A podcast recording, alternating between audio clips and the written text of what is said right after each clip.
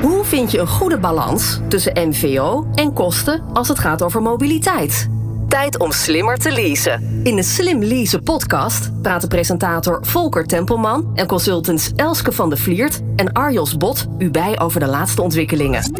Welkom bij de Slim Leasen podcast. Deel 18 van de Slim Leasen podcast. We hebben het vandaag over een toekomstbestendig mobiliteitsbeleid. Elske en Arjos, welkom. Dankjewel. We horen graag wat je van de podcast vindt. Als je zit te luisteren, laat dus van je horen. En doe dat vooral op LinkedIn. Reageer op LinkedIn en tag Elske en Arjos in bericht. En misschien kan je ook onze speciale gast van vandaag taggen. En dat is namelijk eh, Martijn Hendricks, Solutions Architect bij Oracle Customer Experience. Martijn, welkom. Dank je. Ben jij tagbaar op LinkedIn? Uh, ja, ik, ik ben op LinkedIn. Ja. Hartstikke En ook op Twitter. Helemaal als het Martijn EV. Martijn IV is jouw Twitter-handle, zoals Yes. je dat zo, zo mooi mag zeggen. Ja. Wat goed zeg. En ehm, jij staat ook open voor eh, alle vragen en eh, feedback over EV-talk. Want dat is het thema van vandaag. Hè? Electric vehicle, elektrische voertuigen. Elektrisch rijden, ja. De discussie daarover en de gedachten daarover. Ehm, maar eerst even kort, eh, wat doet Oracle ook alweer? Wat is dat ook weer voor een bedrijf? En wat, eh, welke rol heb jij daarbij? Ja, Oracle is een groot internationaal eh, Amerikaans IT-bedrijf, een softwarebedrijf. Eh, we zijn eh, opgericht in eh, 1977. En we doen eigenlijk heel veel om bedrijven te helpen mogelijk te maken, te innoveren en ja, strategisch te, te presteren. Dus eigenlijk om te, te realiseren wat in de boardrooms waar, daar, waar daarvan gedroomd wordt, of door beleidsmakers. Om dat mogelijk te maken dankzij informatietechnologie van, van Oracle, slimme informatietechnologie. Als je er één droom uit mag halen, waarvan wordt gedroomd in die boardrooms? Wat willen, wat willen bedrijven nou op dit moment wereldwijd voor elkaar krijgen waar jullie bij kunnen helpen? Nou, heel veel bedrijven willen digitaliseren. Hè, dus die willen de stap maken naar de, de nieuwe manier van, van zaken doen met klanten. Eh, dus, en ook de klantbeleving optimaliseren. En daar is heel veel, eh, heel veel IT-technologie eh, voor nodig, maar dat maakt het ook mogelijk. Dus het is, eh, aan de ene kant kijk je dus wat, wat zijn de ambities van bedrijven. En dat kunnen de klassieke spelers zijn die, die iets nieuws willen gaan doen, die echt op een compleet nieuwe manier in de markt willen gaan staan. Maar het kunnen ook start-ups zijn die, die echt meer disruptive bezig zijn en met hele nieuwe businessmodellen naar de markt toe komen. En in beide gevallen heb je, heb je gewoon hele goede, slimme informatietechnologie nodig. En Oracle levert dat op allerlei vlakken. Je kunt eigenlijk zo gek niet bedenken of Oracle eh, heeft het in huis. Eh, dus van klantenapplicaties, marketing, eh, klantenservice, verkoop, e-commerce tot aan personeelsmanagement en talentmanagement. Heel Financiële administratie, logistiek, productie, databases, programmeertalen, webservice, nou, hardware, software, noem maar op. Oracle biedt, biedt het allemaal. En dus eh, als solution architect heb ik daarbij de rol in de, in de divisie van customer experience. Dus ik ben gespecialiseerd in alles wat te maken heeft met klantervaringen. Mhm. Dus met die marketingapplicaties, campaign management, klantenservice, verkoop, automatisering, kennismanagement, e-commerce, noem maar op. En eh, daarbij kijk ik naar waar, waar bedrijven, waar zijn onze klanten mee bezig en hoe vertaal je dat nou naar een goede oplossing. Ja, logisch. En dat doe ik in de verkooporganisatie. Dus Ja. ik zit aan de verkoopkant. Ja, dat hoor ik inderdaad. Eh, Je weet het goed te verkopen inderdaad, eh, dit verhaal. Mooi man. Eh, En, en hoe, hoe groot is de rol van electric vehicles, elektrische voertuigen daarbij? Is, is, die, is die rol er eigenlijk wel? Ja, sinds, eh, sinds anderhalf jaar zijn we bij, in- bij Oracle in Nederland eh, eigenlijk voorop, lopen we voorop in, eh, in de adoptie van het elektrisch rijden. Dus we zijn, eh, nou, ik heb ook van Arval begrepen dat wij in Nederland wel worden gezien als het, het grote voorbeeld voor veel andere bedrijven hoe wij het doen. Dus dat is best iets waar, waar we denk ik eh, trots op, eh, op zijn. Eh, we hebben anderhalf jaar geleden voor het eerst eh, elektrische auto's toegelaten in ons lease, leasebeleid. Mhm. Eh, we hebben ook de hele plug-in hybrid, eh, zeg maar de tussenfase naar elektrisch rijden, hebben wij volledig overgeslagen. Het is ook nog steeds niet mogelijk bij ons en het zal waarschijnlijk ook nooit mogelijk worden om bij ons plug-in hybrides te gaan rijden. En dat, dat leg ik misschien straks nog even uit waarom dat zo is.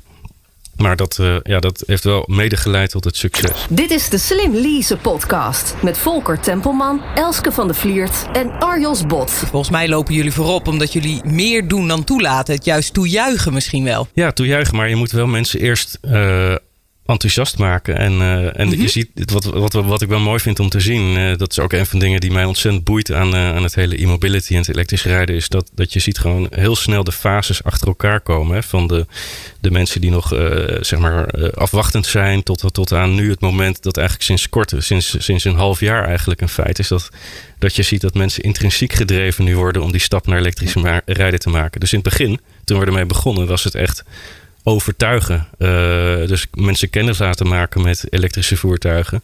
Eh, proefritten laten maken. eh, en vertellen waarom daar voordelen aan zitten. En dan is er nog steeds heel veel sceptisch, was er toen. En nu zie je gewoon dat we daar niet, daar niet zoveel meer aan hoeven te doen. De, de verkopers en consultants verkopen nu als het ware aan elkaar. Van hey, jij moet als volgende auto echt wel die elektrische auto gaan nemen. Die Tesla of die Kia Iniro. Want en wat is dan dat is helemaal geweldig. Hè? Wat Dus is het belangrijkste punt wat, ze, wat jullie onder elkaar gebruiken om dat aan elkaar te verkopen, zeg maar? Waarom is het zo fantastisch?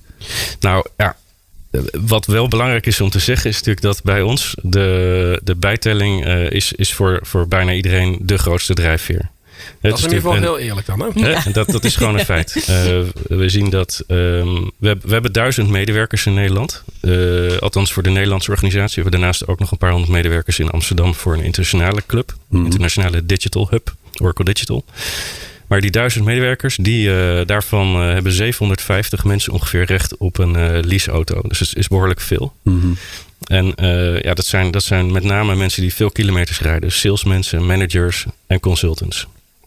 En eh, ja, die, eh, die kijken toch gewoon ook naar de portemonnee. En, Ja. eh, en, en dat is dus wel wel primaire drijfveer. Is dat, Maar is het dat, leuke is, wel om te een- zien dat je nu ziet dat mensen die eenmaal elektrisch Ja. rijden, Ja. die krijgen ook ineens interesse in. Hé, hey, maar ik, ben, ik rij nu een voertuig dat bijdraagt aan eh, reductie van emissies. Ik doe, Ja. kan iets aan het klimaat doen. Ik kan Ja. zorgen. Ik kan, ga mijn zonnepanelen op mijn huis, warmtepomp installeren. De mensen zijn daar doordat ze elektrisch. En dat is bij mezelf ook zo gebeurd trouwens, eh, tien jaar geleden.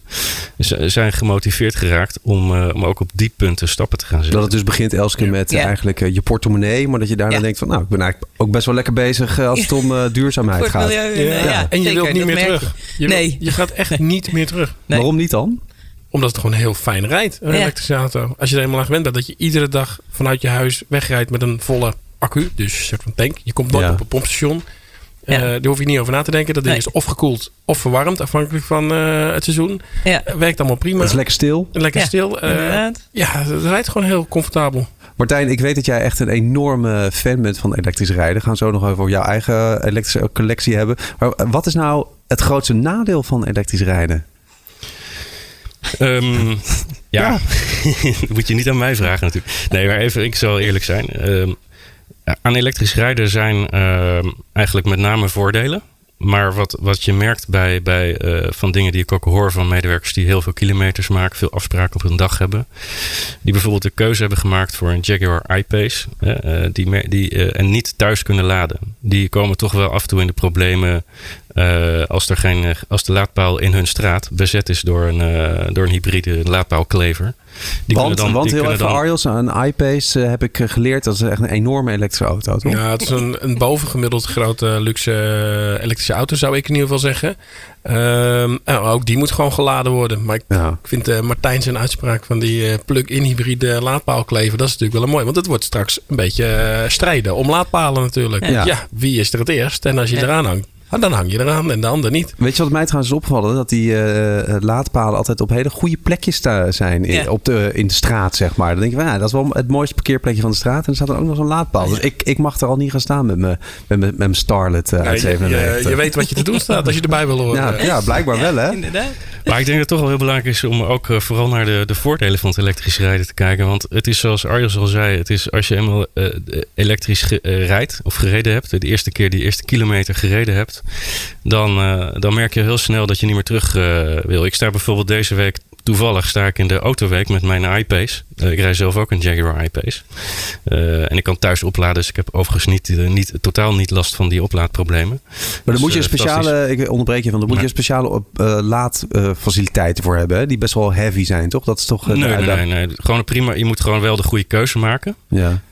voor, de, voor de laadoplossing. En overigens de tip die ik daarbij heb voor, voor fleet managers en Mhm. mensen die leasebeleid maken in organisaties, is dat je moet, als je elektrisch rijden goed wil ondersteunen voor je medewerkers, moet het laden echt intrinsiek eh, op, eh, deel uitmaken van de oplossing die je Ja. aanbiedt. Het is, gaat niet alleen maar Ja. om een auto. Ja. Het is de totale oplossing.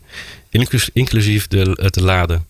Als mensen thuis kunnen laden, zorgt dan voor een hele goede advisering en mogelijkheden om, eh, om die thuislaadpaal die past bij de auto en het gedrag, het, zeg maar het, het, het, het, dagelijks gebruik van die auto voor die medewerker. Om dat mogelijk te maken. En als die niet thuis kan laden, zorgt ervoor dat de medewerker goed weet hoe dat dan in het openbare laden moet. Dus hoe, hoe ga je bijvoorbeeld een laadpaal in je straat aanvragen? Is Ja. dat überhaupt mogelijk? Ja. Is er genoeg plek? Hoe gaat het met snel laden enzovoort? Dit is de Slim Lease podcast. Openbaarladen.nl. Er zijn steeds meer gemeentes die gratis een laadpaal aanbieden. Dus die geef ik nog even. Openbaarladen.nl, inderdaad, voor Ja. eh, je Voor laadpaal gratis, in je, ja. in je straat. Ja. Ja.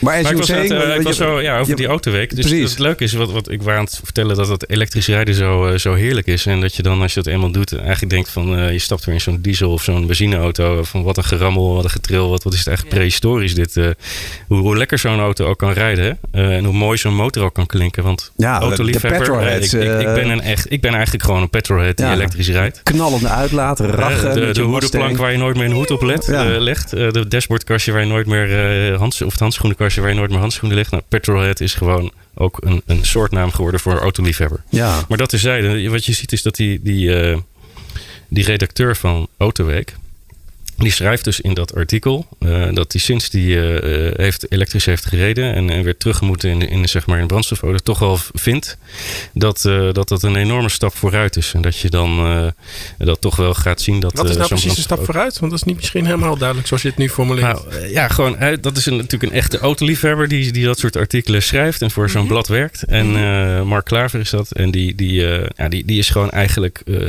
en dat durft hij dus ook voorzichtig toe te geven, heel erg enthousiast geworden over het elektrisch rijden. Nee. Leuk. Omdat het sportief is, omdat het eh, eh, stil is, omdat het heel comfortabel tegelijkertijd is. En eh, eh, ja, eh, ontzettend fijn rijdt. Ik heb ook wel van eh, racers gehoord, hè, die echt op het circuit ook racen. Dat zeggen, ehm, eh, natuurlijk heb je dat eh, motorgeluid niet meer, maar je hebt het ook niet meer nodig. En daardoor kunnen, we- kan ik de banden veel beter horen. Ik kan, eigenlijk kan ik die auto gewoon veel beter beleven en daarmee beter besturen. Gaaf. Ja, Ja, niet eens ja, aan gedacht inderdaad. inderdaad. Ja, je hoort veel beter wat er speelt eh, Ja, bij die auto. inderdaad. Ja. Oracle heeft al een eh, behoorlijke EV-vloot. Eh, wat zijn de lessons learned tot nu toe?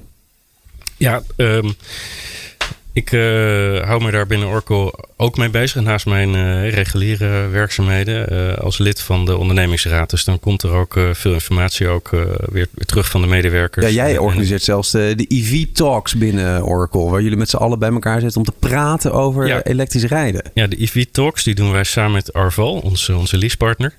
Ehm, en daar, dat doen we nu sinds dit, begin dit jaar doen we dat maandelijks. En dat houden we ook eh, eh, vol. Want we merken dat er enorm veel behoefte aan is bij medewerkers. Die zich oriënteren enerzijds op een elektrische auto. Allerlei vragen hebben.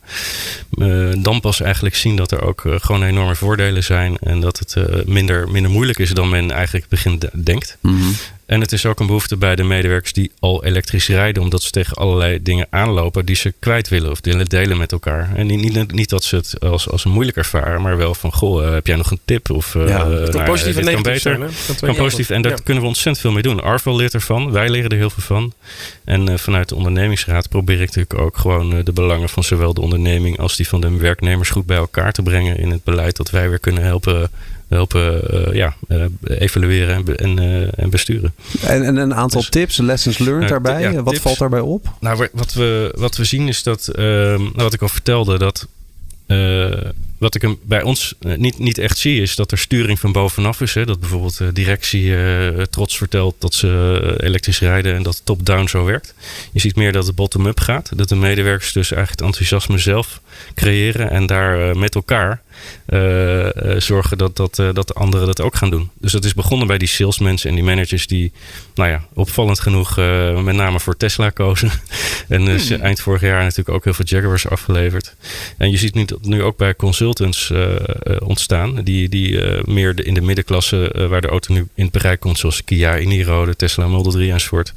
Dat ook die nu dat min of meer gewoon het enthousiasme met elkaar delen. Dus we hoeven van top-down niet zo heel veel te doen. Wat we wel doen, is dat eh, er is ontzettend veel behoefte aan informatie. Dus lesson learned.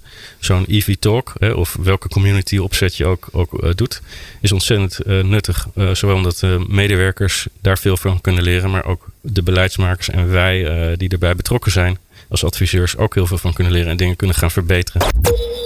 Dit is de Slim Lease podcast. Een hele belangrijke les is dat ehm, rondom het laden. Ik zei het al, laden is echt absoluut gewoon compleet intrinsiek verbonden met die oplossing voor het elektrische rijden. Kan je niet los van elkaar zien. Moet je, moet je goed over nadenken, moet je goed voorbereiden als je dit gaat doen. En wat we zien is dat op dit moment, de, we hebben nu 100 uh, elektrische auto's in onze vloot van 725 auto's. Dus 14% in anderhalf jaar tijd van nul af aan. En dat is echt een enorme snelle groei. Is dat we nu veel te weinig laadpunten hebben. En we hebben het geluk dat het pand naast ons is een winkelcentrum. Daar staan acht laadpunten. Dus heel veel mensen die niet bij ons zelf in ons eigen garage kunnen laden, gaan gewoon daar laden. Dat maar met die 12, die 12 punten die we nu. Shoppers, hè? Dus, uh, ja, de, de, nou ja, de mensen die daar gaan shoppen. Dan die, is er nog uh, iemand die naar een fysieke winkel gaat en dan. Uh... Uh, die, uh, ja, die, die, kunnen, die hebben dan pech. maar ook, de, ook we hebben natuurlijk ook contact met uh, de gebouweigenaar en de mensen daar om te zorgen dat ook daar de laadfaciliteiten worden uitgebreid. We hebben er zelf 12, dat is veel te weinig. We gaan binnenkort uitbreiden naar 30. Maar zo'n traject duurt best lang. Hè. Dat wordt natuurlijk in opdracht gegeven aan facilities. Daar moeten budgetten voor worden vrijgemaakt. Mm. Er moet technisch over nagedacht. Hoe moet het in elkaar zitten? dat duurt, duurt eigenlijk te lang en eigenlijk te lang. Uh, dus mijn, mijn tip is ook: uh, zorg dat je op tijd uh, zorgt voor voldoende laadfaciliteiten. En als dat niet altijd, het lukt niet altijd om dat op tijd klaar te hebben, zorg dan voor een goede backup oplossing. Bijvoorbeeld snel laden ergens. Of, of nou, wij kunnen dan die buren ja. gebruiken. Maar dat is denk ik een hele belangrijke lesson learned ook. Ja. Kun je, kun je nog iets zeggen over? Want ik vind het wel um, een interessante oplossing die Oracle gekozen heeft. Over wat je zegt, hè, je moet budget hebben voor al die laadfaciliteiten. Dat is allemaal niet zomaar. Dat kost wel geld. Maar Oracle ja. heeft daar wel, vind ik, een leuke oplossing voor of invulling voor, waardoor in ieder geval een deel van die budgetten uh, ja. gerealiseerd kunnen worden. Kun je daar eens iets over vertellen, Martijn? Ja, we hebben natuurlijk op een gegeven moment moesten we gaan, gaan besluiten om een laadvoorziening te realiseren in onze parkeergarage. En uh, was het lastigste om daar budget voor vrij te maken. Want ja, waar moet dat vandaan komen? Uit de besparingen van de benzine en diesel, ja, is dat? Uh... nou, deels, deels, deels. Dat klopt. dat is wel. Deels. Uh, ja, alleen goed, in zo'n organisatie werkt het soms wat, wat iets ja? minder eenvoudig dan, hey. dan, dan dat. maar wat, wat hebben we nou gedaan? We hebben gewoon een spaarpotje gecreëerd. Dus we, hebben, we, zien, we zagen namelijk dat voor de bereiders er zoveel netto voordeel is als je elektrisch mm -hmm. gaat rijden.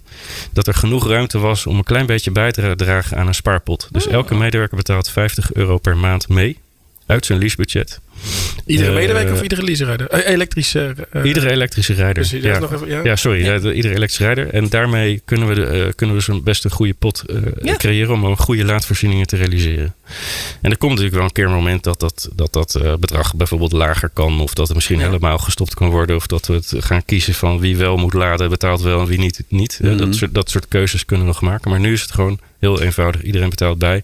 En heeft er nog steeds geen uh, financieel nadeel bij, want het voordeel is nog steeds heel groot. Ja. Uh, bijvoorbeeld uh, Arval heeft tijdens onze IFI Talk mm -hmm. laten zien in een netto voordeelberekening dat als je bijvoorbeeld in de, in de klasse kijkt van een Peugeot 5008 308 Volkswagen T-Roc, als je dat als je dan in plaats ervan een Kia e-Niro zou nemen voor de categorie lease-categorie die bij ons het meeste voorkomt, dat noemen wij dan categorie 7. Dan is het netto voordeel, dat loopt op tot 270 euro per maand. Mm -hmm. Dus moet je je voorstellen, ja. is ja. gewoon 270 euro per maand netto in, in die salariscategorie ineens overhoudt door puur een andere auto te kiezen. Ja. En dat, dat, dat is spectaculair en dat is voor heel veel mensen ook een eye-opener. Maar dat geeft ook aan dat er dus ruimte is om dat soort spaarpotjes te creëren. Ja. Heb je nog een derde tip uh, uh, of een best practice uh, die daarbij opvalt bij de EV Talks bij jullie in binnen het bedrijf? Um, ja, doe, doe, wat ook, doe ook wat met de feedback die je krijgt en koppel dat ook terug. Dat, dat hebben we ook gedaan. Dus een van de dingen die wij ontdekten is dat de Tesla. Um, Um, op een gegeven moment, hè, dan, uh, de Tesla's van, van een aantal jaar geleden konden lifetime super, gratis superchargen, het snelladen bij mm -hmm. Tesla. Voor latere modellen werd dat beperkt tot een uh, 450 kilowattuur per jaar. En dan moet je gaan betalen. Maar er was geen, niks geregeld om dat te gaan betalen. En uh, dat heeft Arvel direct goed opgepakt samen met Tesla Nederland. En mm -hmm. binnenkort wordt dat ook gewoon opgelost. Mm. En dat kwam puur uh, uit de community naar voren. Dat, uh, dat mensen daar, dat ze aan zagen komen. Hè, dus dat, dat, dat is dat is, dat is goed. Ik dat is belangrijk. Dat, maar dat hebben we ook weer teruggekoppeld aan Luister die, naar die, wat uh, de elektrische community ermee doet. Dit is de Slim Lease podcast. Met Volker Tempelman, Elske van de Vliert en Arjos Bot. We lopen alweer tegen het einde aan van deze podcast. Het gaat uh, super snel. Uh, dus ik wil graag nog even kort met je praten over uh, jouw eigen elektrische auto. Niet die iPace waar je in uh, rondblaast, maar in die Volvo die je hebt omgebouwd. Hoe heb, want jij hebt een eigen oude hockey Volvo omgebouwd naar helemaal elektrisch. Waarom? Ja, nou goed, het enthousiasme voor uh, e-mobility en alle ontwikkeling erin en elektrisch rijden, is bij mij tien jaar geleden begonnen. En toen uh, begon ik me te verdiepen in wat er allemaal aan het gebeuren was. Hè. Als autoliefhebber kijk je dan van wat, eh, wat zijn die autofabrikanten aan het doen. Mm -hmm. Nou ja, het zou nog heel lang duren voordat mijn, uh, mijn merk waar ik toen heel erg fan van was, Volvo, met een elektrische auto kwam. Ja. En ik had zo'n 240. Dus toen dacht ik, waarom niet zo'n 240 gewoon zelf elektrisch maken? En dat had ik daardoor was ik uh, geïnspireerd door allerlei filmpjes op YouTube van Gavin Shoebridge, die zijn Mitsubishi in zijn garage eh, zelf ombouwde en uh, gewoon trots vertelde van dit, iedereen kan dit. Als je een beetje handig bent, kan je dit. Dus ik ben dat avontuur aangegaan. Ik heb natuurlijk wel een redelijke, enigszins een basiskennis van autotechniek en elektrotechniek. Maar je hebt en, wel een vriend van maar, je ingeschakeld uh, met een autobedrijf en wat meer kennis. Ja, een autobedrijf in, in, gespecialiseerd in klassieke Jaguars. En, dit is een creatief zeg maar autobedrijf. Die vond het een ontzettend leuk project. Classic Co. in Vorden. En die hebben samen met mij uh, hebben zij dit project gedaan. En uh, ik heb zelf een projectmanagement gedaan en gezocht naar de juiste oplossingen om die auto om te bouwen. En uh, het vinden van alle juiste componenten. En wat was en, het moeilijkste daarbij? En het, vooral het voldoen aan de RDW-keuringseisen ja. van de Rijksdienst voor het ja. Wegverkeer. Die auto is in 2012 gewoon goedgekeurd. Dus dat is fantastisch was dat. Dus jij rijdt nu en, lachend, super stil in een oude, oude Volvo van, van Sportveld. Ja, dat is ontzettend leuk. En het is ook heel leuk om dat te vergelijken met de elektrische auto, die, de productieauto die ik rijd. Ik heb vijf jaar lang Renault Zoe gereden. En dan weet je gewoon hoe zo'n auto in elkaar zit. En dan weet je, eigenlijk verschilt het helemaal niet zoveel. Die auto die ik zelf heb gebouwd en die productieauto. Ja, mhm. daar zit gewoon dezelfde componenten in. Dus op dezelfde manier over het systeem nagedacht. En dan met die Jaguar is het natuurlijk weer in de next step. Dus nu nog fantastischer. Maar um, ik heb daar ontzettend veel van geleerd. Ook een breed netwerk in, in de e-mobility business opgebouwd. En, dat, uh, ja, de, en, en het enthousiasme is, uh, is daarna nog steeds verder gegroeid. Tot slot, uh, Elske Arjas, hebben jullie nog vragen aan deze ontzettende elektrische fan die hier bij ons in de studio is?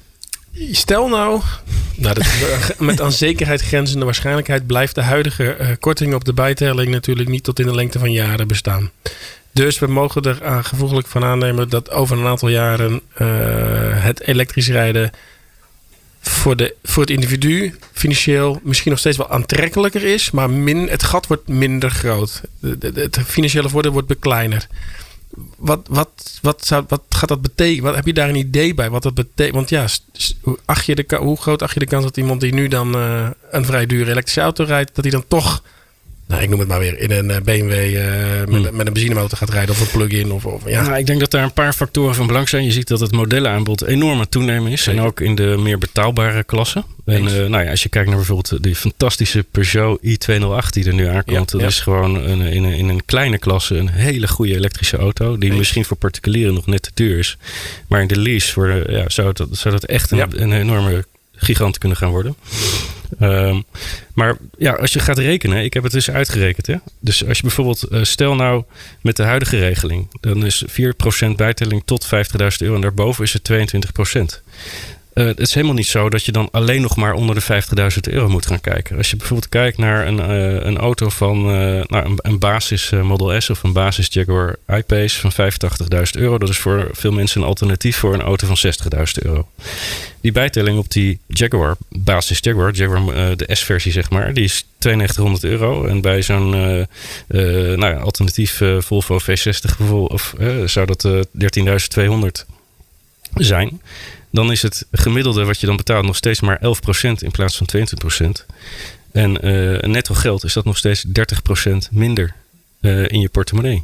Hm. Dus het is nog steeds heel erg interessant. En dat zal uh, het zal natuurlijk worden aangescherpt. dus het, het, wordt binnenkort waarschijnlijk uh, nog uh, minder voordelig, zeg maar, die bijtelling.